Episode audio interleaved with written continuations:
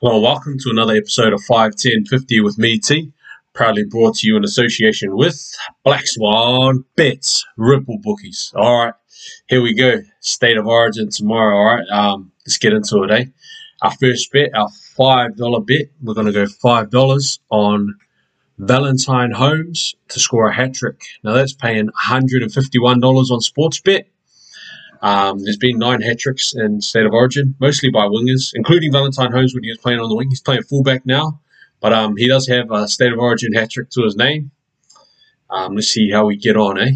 All right, next bet, we're going ten dollars on Queensland, one to twelve. Now, that's paying four dollars seventy on three sixty-five.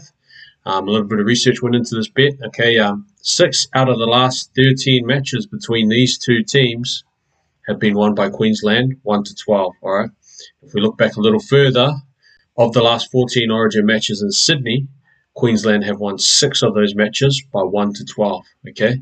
So um, a close game is what's very likely to be on the cards, okay?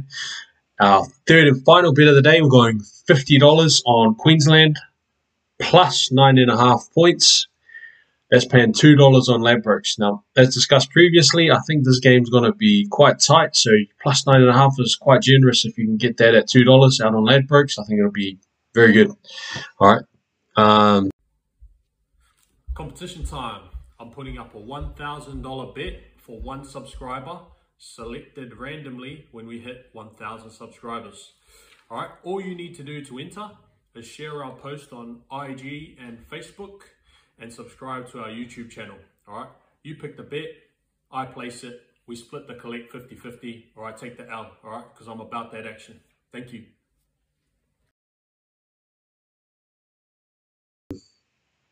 Yeah, that's it. Thank you for watching. Please enjoy the show and gamble responsibly.